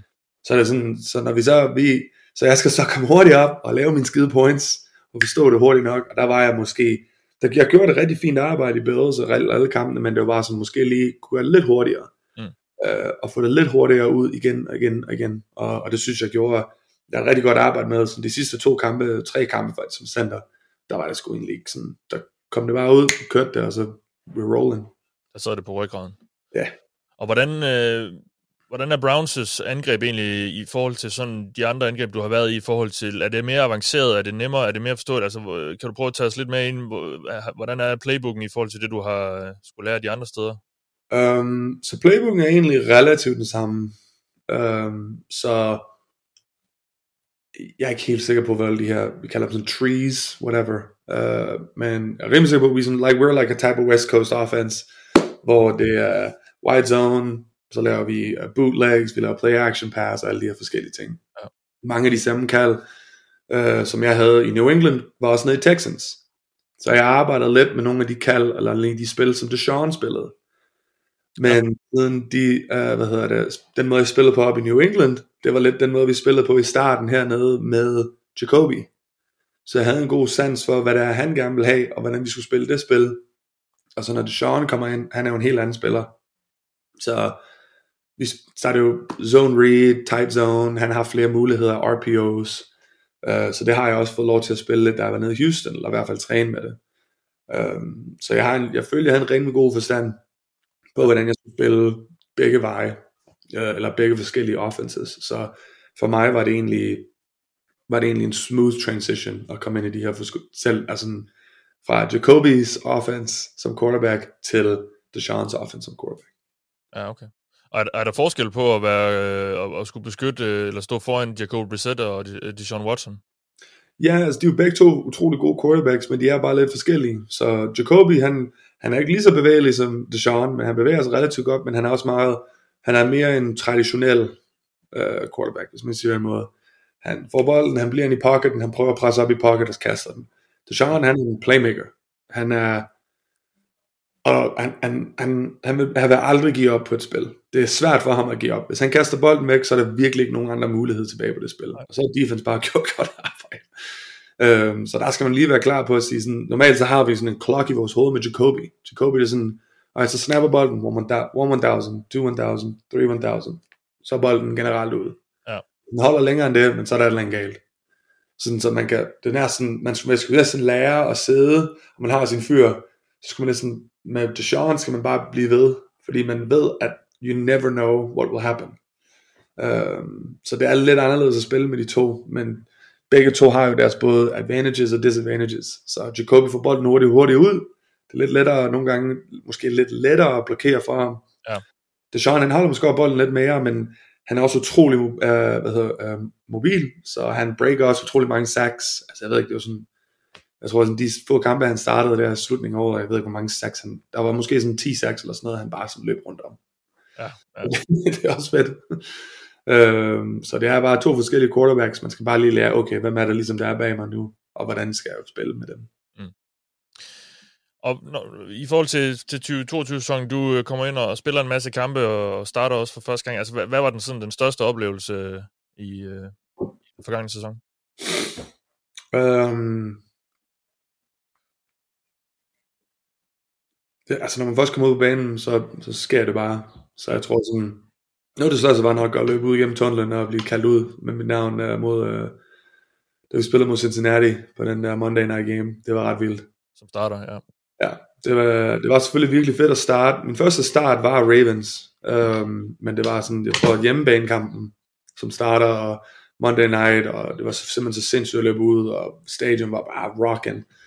Så gik vi ud, og så smadrede vi Bengals uh, fuldstændig i løbespillet. Altså jeg ved ikke, vi løb sådan 45 gange eller sådan noget, det var helt dumt. Ja. Vi løb næsten det samme spil hele tiden. så det var bare sådan, prøv at stoppe os. så det var en fed følelse. Ja. Jeg tror, at løbe ud, jeg tror sådan at få lidt taknemmelighed for storheden af det. Det var ret vildt. Øhm, og det, det er i hvert fald et minde, jeg holder, jeg holder i hvert fald holdt ved. Resten så spillene, det, sådan, det kører bare. Mm. Så når jeg er ude på banen, så har jeg ikke så meget tid til at tænke over det. Øhm, øhm, så ja, måske det, eller også et stort moment, det er, at vi spiller mod Tampa Bay. Jeg havde, jeg havde fået influenza den uge, så jeg havde ikke trænet hele ugen. Nå, no, okay. Til min første start på center. Øh, okay. Og, og øh, jeg havde ikke trænet hele ugen, og så kom vi bare ind, og jeg havde det pisse mig og Joel, og min venstre guard, havde influenza, så vi, jeg havde det simpelthen så dårligt. Jeg havde sådan været hjemme og haft uh, hot and cold sweats, og jeg ikke kunne sove. Og det er rigtigt, den uge, hvor du også missede nogle træninger med sygdom. Uh... Ja, hvad? Du missede også nogle træninger i den uge med noget sygdom, ja, kan jeg huske. Jeg, jeg, jeg kom lige en fredag, fordi jeg, sådan, jeg blev nødt til at komme ind og prøve at løbe ja. igennem, men sådan, jeg kunne ikke, jeg hostede som et sindssygt, jeg hostede sådan en hel måned bagefter. Okay. Øh, men jeg tror, den kamp, og sådan, komme tilbage ind, og så få den der fourth and ten, hvor uh, David han griber et bolden, og så kommer vi så ind i overtime, og vi går ned og vi scorer.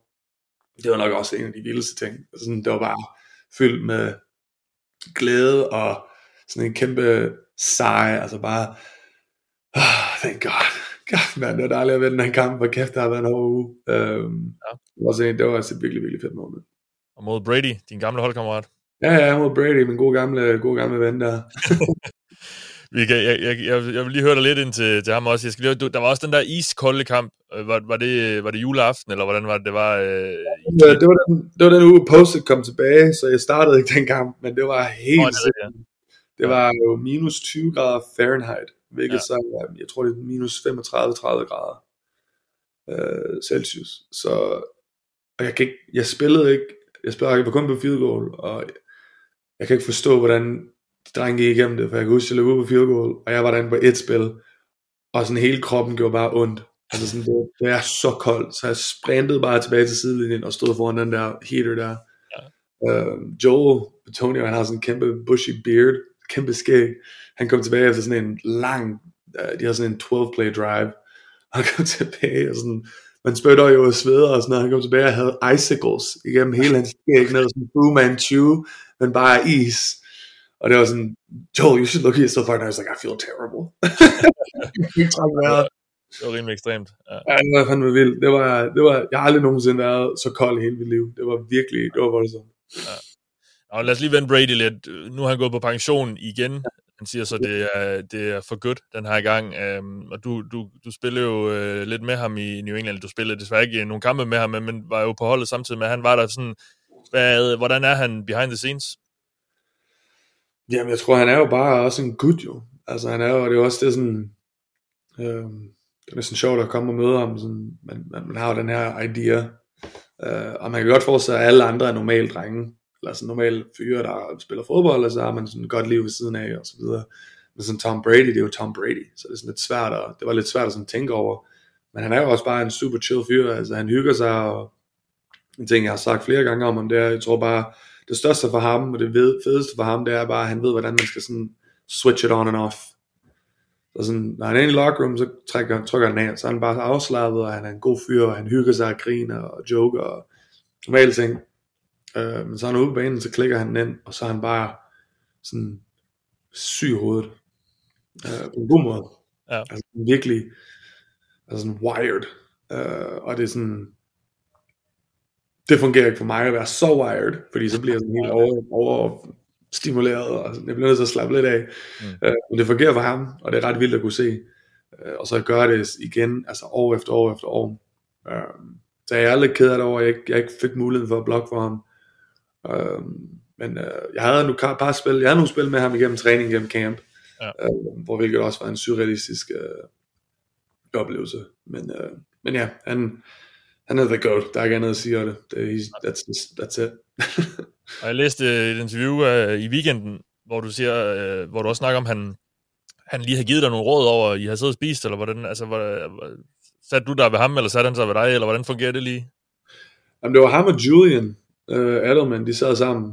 Um, og ja, jeg, så, de var det eneste, der sad derinde, der var så mange borde, og jeg, jeg, så var jeg, kom jeg så ind og skulle til at spise, jeg skulle ikke være, det var mærkeligt, hvis jeg satte mig ned på et andet bord, så jeg satte mig bare ved dem, ja. lige så bare snakke om random ting, og ja, så kom jeg bare lige så stille snak, og så ham og Julian, de, de gav bare nogle små guldkorn med, hvordan, ikke, det er lidt overordnet, så var det bare altså sådan små ting, altså sådan, hvad man skal gøre, og uh, pay attention to detail, og finde en rutine, og rytme, og sådan nogle forskellige ting.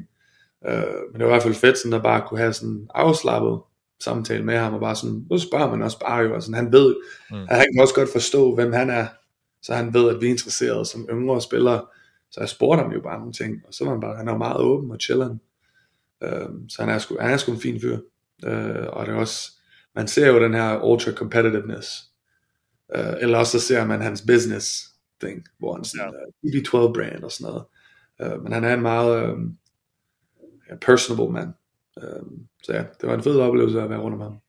Fortalte du ham lidt om Danmark, eller hvad? Uh, ikke så meget, måske lidt. han uh, messed op mit navn en gang, fordi vi, jeg var skadet, og så var vi så til walkthrough, og så øh, jeg hjalp så til, så jeg havde, var skadet, så jeg kunne ikke gøre så meget, så vi havde bare sådan en indoor, inside walkthrough, Øh, og så var jeg så middle linebacker, og så quarterbacken kalder altid Mike'en ud, ligesom vi snakker om før, så han sagde også sådan, uh, he's Mike. så jeg var sådan, who's the fucking Mike? Him what, Yelda? Yeah, yeah, Yelda. That's what I fucking said. Yelda, Yelda's a fucking Mike. I fucking told you that. I you don't know his fucking name, right? It's like, it's hard to fucking say. I don't know. He's the Mike. okay. Ja, du har ikke det nemmeste navn, måske. Øh... Ej, ja, jeg bebrejder, jeg bebrejder ham ikke noget. Det er fandme, øh, hvis man lige kigger på det, sådan, vi har vores navnskilte der, så alle ting sådan, hvad fuck sker der? Ja, ja. I hvert fald på engelsk er det ikke mening. Nej, det, det er de ikke uh, så gode til amerikanerne. Du kan bare, sige, uh, bare invitere ham en tur til Svendborg. Ja, det, det kan jeg også sagtens. Det måske det gør også. Ja, lige af, vil lige komme til Danmark?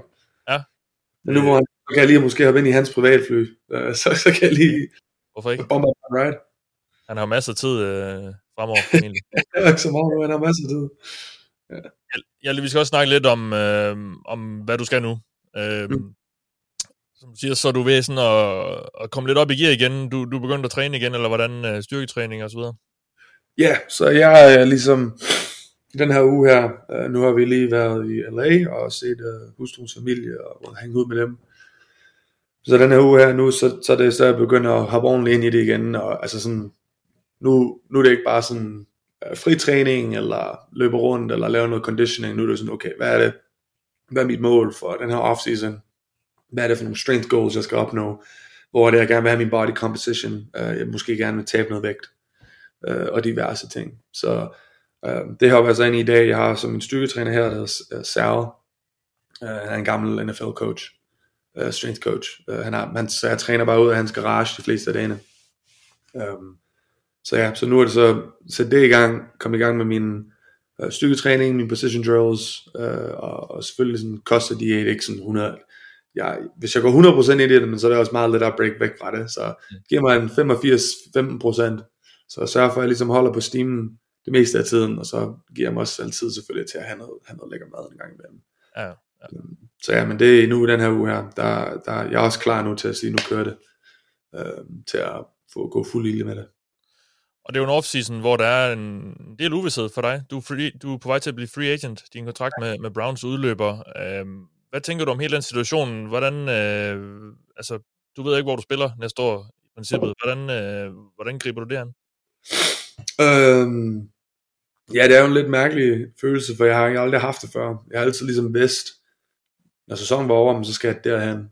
Eller sådan, jeg vidste, hvor jeg skulle hen sådan om et par måneder, altså sådan det har været meget mere afslappet, ligesom at kunne gå ind i en offseason, hvor nu at sådan, der er meget uvidshed. Øhm, men jeg skal også i gang i den her uge med at så snakke med min øh, øh mentorcoach, mental coach, hende der uh, Dorte Hummel, jeg har arbejdet med igennem sæsonen også, øh, som der har hjulpet utrolig meget. Og så skal vi ligesom også sætte en gang øh, med måske nogle forskellige ting, der ligesom kan bringe noget nervøsitet og noget stress. Øh, for eksempel så The Unknown, jeg ved ikke hvor jeg skal hen, Øh, jeg ved ikke hvem jeg skal spille for eller spille med. Øh, hvad, hvad er det for en situation jeg kommer ind i? Øh, hvis for eksempel hvis jeg vidste jeg skulle tilbage til Browns, øh, så vidste jeg ligesom, okay, jeg ved hvem quarterbacken er, jeg ved hvem min O-line coach er, jeg kender næsten alle drengene på den offensive linje, jeg har et rigtig godt forhold med dem, øh, og hvordan jeg ligesom skulle approach den, øh, den situation. Men nu øh, er det jo helt klart noget, jeg også skal snakke om med mig selv og med min øh, coach om. Øh, mentalt også, altså jeg får en ny kontrakt, hvis de forventer at komme ind i en starterrolle, okay, men hvad er det så, hvordan, hvordan sætter jeg mig klar i mit hoved til at hoppe ind i den rolle? Og være ligesom the guy. Øh, så der er mange ting, jeg ligesom også skal begynde at arbejde med lige så stille. Øh, nu har jeg ligesom, jeg har stadig tid, men det gør der ligesom begynde tidligt, øh, til at så gøre mig helt klar, både fysisk og så også mentalt, til ligesom at sige, okay, nu starter OTA's, hvor er jeg, hvem er det, jeg skal spille med, og hvad er mine forventninger, og holdets forventninger for mig. Ja, ja og, og øh, det lyder til, at du, du er forberedt på, på lidt af hvert rent mentalt, eller i hvert fald ved at forberede dig lidt uh, mentalt på, på lidt af hvert. Har du, hvad, hvad vil du egentlig? Altså, vil du, øh, vil du ud og være starter? Hvordan, hvordan har du snakket med din agent om, hvad, hvad, hvad markedet måske kan være? Altså, hvad er det for nogle, er der, har der været nogle snak omkring sådan noget? Ja, lidt. Øh, det, der, er ikke, der er ikke sindssygt meget at sige lige nu, for det, de finder nok mest ud af det rundt omkring uh, Combine. Mm. Uh, der kommer ligesom kommer ind og snakker lidt med nogle af uh, GM's og så videre, øh, der alle tager til Combine, alle coaches, øh, alle, alle GM's, øh, og også de fleste owners tager også til Combine. Øh, så der får vi måske lidt mere en idé om, okay, der er nogle hold, der ligesom er lidt varme på mig, eller der er ikke så varme på mig, eller ikke gider snakke om mig, eller whatever. Uh, men det virker som om, der er et relativt uh, marked for center uh, lige nu. Der er mange, der har brug for center, og der er ikke særlig mange, der er ude på markedet. Uh, og det er mange gange svært at stole på at få en rookie center ind til at komme ind og spille rigtig godt. Uh, det kan sagtens fungere, det sker mange gange, uh, men det er også svært at, at have den tillid til en, center, en ny øh, rookie eller en ny college-spiller at komme ind og sige, du skal være starteren lige nu, hvis det ikke er et first eller second round pick, eller hvis man ikke har den mulighed for at drafte en så højt. Øh, så jeg ved i hvert fald lige nu, at markedet ligger relativt godt, øh, med at der er brug for mange center, men samtidig, og godt guards, men samtidig så, Øh, er det stadig lidt uvis.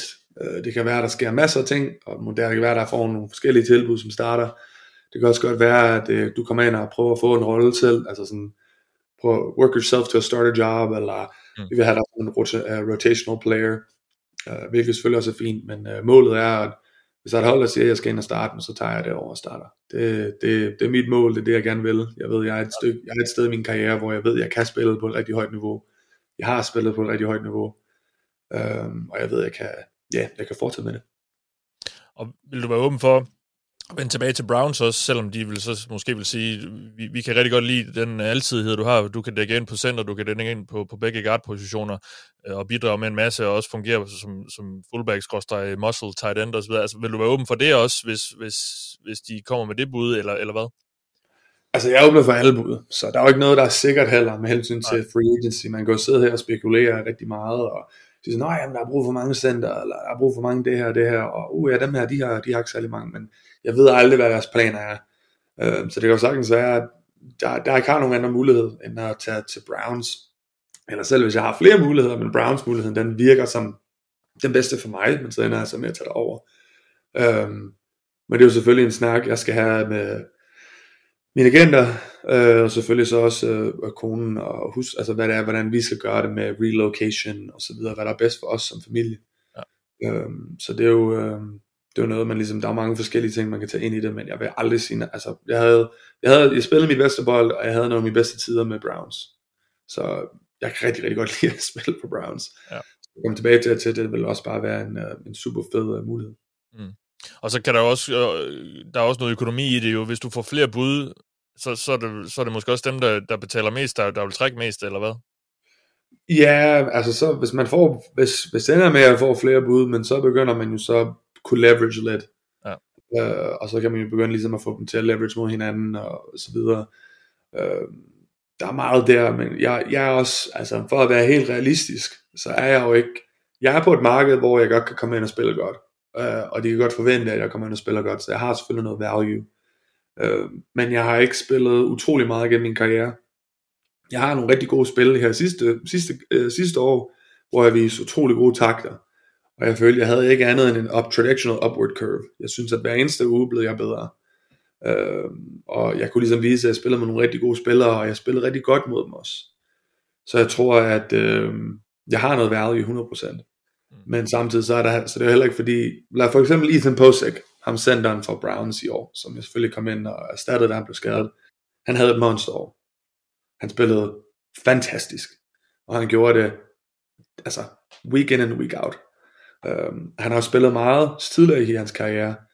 Um, så han har ligesom kunne vise, at hey, jeg kan godt spille på et rigtig højt niveau, jeg kan hoppe ind i et nyt system, og jeg kan bare, jeg, kan, jeg kæmper bare, og jeg skal fandme nok vinde. Så han har lidt mere på, uh, på CV'et, ligesom at kunne sige, hey, det er det her, det jeg fortjener, eller det er det her, det er, det er hvad jeg skal have. Ja. Så uh, jeg sidder lidt nu og tænker, okay, hvad er det bedste mulighed for mig? Og forhåbentlig håber jeg, at der er nogle forskellige muligheder derude, og vi ligesom får lov til at vælge, i stedet for at det kun bliver en, der siger, hey, vi er det eneste hold, der har lyst til at give dig noget. ja. uh, så uh, ja, der er mange forskellige factors, der hopper ind i det selvfølgelig. Og, jeg synes, og det er også det, der er værst. Jeg gider, jeg havde noget mere at snakke om, fordi der er ikke så meget at sige. Nej. Andet end vent.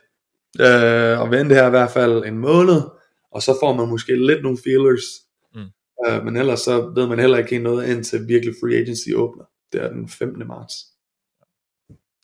Jamen, vi krydser fingre, fingre for dig, øh, og håber, det, det ender, som, som du også ønsker det. Har du egentlig kunne mærke, øh, der har været, vi, medierne har også fokuseret med på dig, fordi du har spillet mere og sådan noget. Har du kunne mærke, at, øh, at der er en masse i Danmark, der, der følger med, måske også mere end, end før, eller hvad? Jamen, jeg har fået masser af support inden for Danmark, og øh, det var meget sjovt. Øh, øh, Elming, han kom over øh, med en gruppe af, af, af danske fans, og så nogle kampe, de så faktisk Cincinnati-kampen, og så mødte ja. jeg dem så dagen efter, og så havde man ned og fik lige en kop kaffe med dem, og det var bare super fedt at kunne møde dem og, og snakke med dem og bare være personal. Uh, det, var, det var virkelig, virkelig, det var, det var fedt, man, det var optur. Uh, men ja, 100%, jeg har kunnet mærke, at der er masser af support hjemmefra, og bliver med at få besked, og selvfølgelig har masser af interesse også. Uh, og det er bare super fedt at kunne mærke. Lad os lige slutte af her, Hjalte, med at høre, du skal jo ind og kommentere øh, Super Bowl sammen ja. med, øh, med drengene fra, fra TV2. Uh, Eagles Chiefs, uh, du slipper ikke helt for det nu, slet ikke nu, hvor du så også skal kommentere. Hvad, uh, hvad tror du, det bliver for en kamp, og, og hvem tror du vinder? Uh, det er svært at se, hvem der er, hvad er for en kamp, jeg tror. Jeg tror, det bliver, altså, jeg tror, det bliver en shootout på nogen måde. Det tror jeg simpelthen ikke. Øh, men jeg, jeg forventer, at Eagles de vinder. Jeg, jeg har nu det er jo selvfølgelig også biased for mig, øh, men det, den offensive og defensive linje for Eagles er øh, utrolig stærk, Øh, og den offensive linje har vist igen og igen, at de ligesom kan gøre, hvad der skal til, både protection-wise, med der i uh, sidste uge. Jeg ved selvfølgelig godt, at Brock Purdy blev skadet og så videre, men defensivt, de, der var ikke særlig meget pass rush på Jalen, og i løbespillet, så løb de også bare utrolig godt mod en af de bedste defensive line, nok, jeg tror faktisk nummer et defense i, i, i landet mod 49ers, eller det var så for uge, ja sidste uge. Um, jeg tror simpelthen Eagles de kommer ud med den. Jeg tror ikke det bliver en super, jeg tror ikke det bliver sådan en kæmpe, altså 20 points differential. Jeg tror måske de vinder med et touchdown, eller, eller 4 point, eller ja, jeg tænker max 7 point. Uh, det bliver nok en omkring en, ja sådan 24-17 kamp, kunne jeg forestille mig. Uh, for der, det er svært at lukke, det er også svært at lukke Mahomes ned, men ja. de har også rigtig, rigtig godt defense Eagles. Uh, og de spiller også mod en mobil quarterback hver dag til træning mod Jalen Hurts, så de forstår også godt, hvad det er at skulle spille imod en som Mahomes. Ja. Uh, så ja, jeg tror sgu, jeg tror sgu, uh, jeg tror sgu uh, Eagles kommer ud med den her gang. Ja, okay. Hvor meget fodbold ser du egentlig i løbet af en sæson? Øh, altså, ja, ikke, altså, der er mange hold, men det er jo egentlig de hold, vi spiller imod, og så de hold, hvor hvem vi spiller imod, de spiller imod. Så sådan, jeg har set en del Eagles kampe, fordi uh, en del af de hold, vi spillede mod, har også spillet mod uh, den, uh, deres division. Så vi ser, hvad Eagles gør, og Eagles kom jo også og spillede mod os i preseason, så vi så også en del af deres tape, uh, for vi havde mulighed for det, og det var også bare fedt at kunne ligesom sidde lidt og kigge på, uh, for Kelsey gør et fantastisk arbejde. Uh, Dickerson gør et fantastisk arbejde, han er, kæmpe, altså, er simpelthen så stor, og så Marlada ude på den venstre side der, kæmpe, kæmpe stor.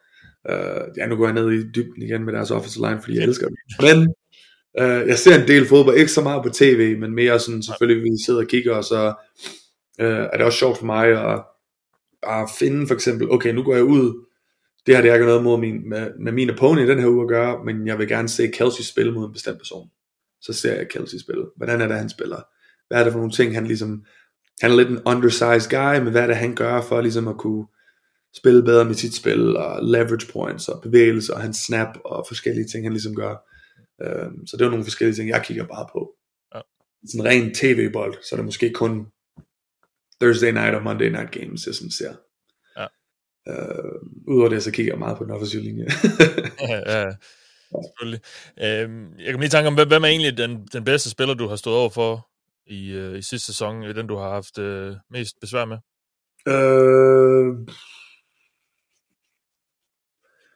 Ja, altså bare ren, fordi der er lidt et længde issue med ham, så havde jeg jo lidt, jeg havde det lidt svært med uh, uh, Calais Campbell. Uh, gammel satan, men kæft var han stor. Ja, for real. Uh, og han er også lidt snid, altså han er jo meget, han er jo sneaky, uh, fordi han er så stor, og det eneste, når man kigger på ham, tænker jeg, at det første man tænker på er, han kommer til at løbe lige igennem mig, eller prøve at overpower mig, men det er det sidste, han har lyst til. Så sådan, han får folk til ligesom at føle, at han er over dem, så man sætter sig, og så prøver man ligesom at være sikker på, at man har ham, og så i det, så tager han egentlig fat med hans hånd bag på ryggen på dig, hvilket der ikke er særlig mange, der kan få fat på. Det gør han. Og så laver han sin kæmpe swim move, der han har. Ja. Øhm, han var lidt et problem. Øh, vi fik ikke lov til at spille mod ham, fordi øh, jeg ikke var inde den uge, men da vi spillede med Washington, øh, Jonathan Allen, han er han er sådan, jeg tror nok, er bare se en, uh, altså en defensive lineman i den kamp, vi var mod, jeg tror, han er nok er nummer et. Mm. Uh, sådan overall er han bare en fantastisk spiller. Uh, men jeg vil nok sige, Calais, uh, ham havde jeg lidt problemer med, men så den anden kamp, der jeg spillede center, så havde jeg ikke nogen problemer med ham, så det var jeg egentlig glad for. Sådan. uh, men ja, jeg vil nok sige ham. Jamen, tusind tak for det, Hjalte. Det var super spændende igen at høre fra dig, og øh, få lidt indblik i livet som NFL-spiller. Og ja. øh, held og lykke med, øh, med offseason og de kommende måneder. Vi følger spændt med herhjemmefra og ser, øh, ser hvor du ender. Øh, tusind tak, fordi du kunne være med. Ja, selv tak, selv tak. Og ja, jeg nyder jo også altid at snakke på dig. Ja, vi snakker selvfølgelig nok ved senere på sæsonen, eller senere på offseason. Ja, det er ikke. Ha' det godt, Hjalte. Ja, tak. Lige måde.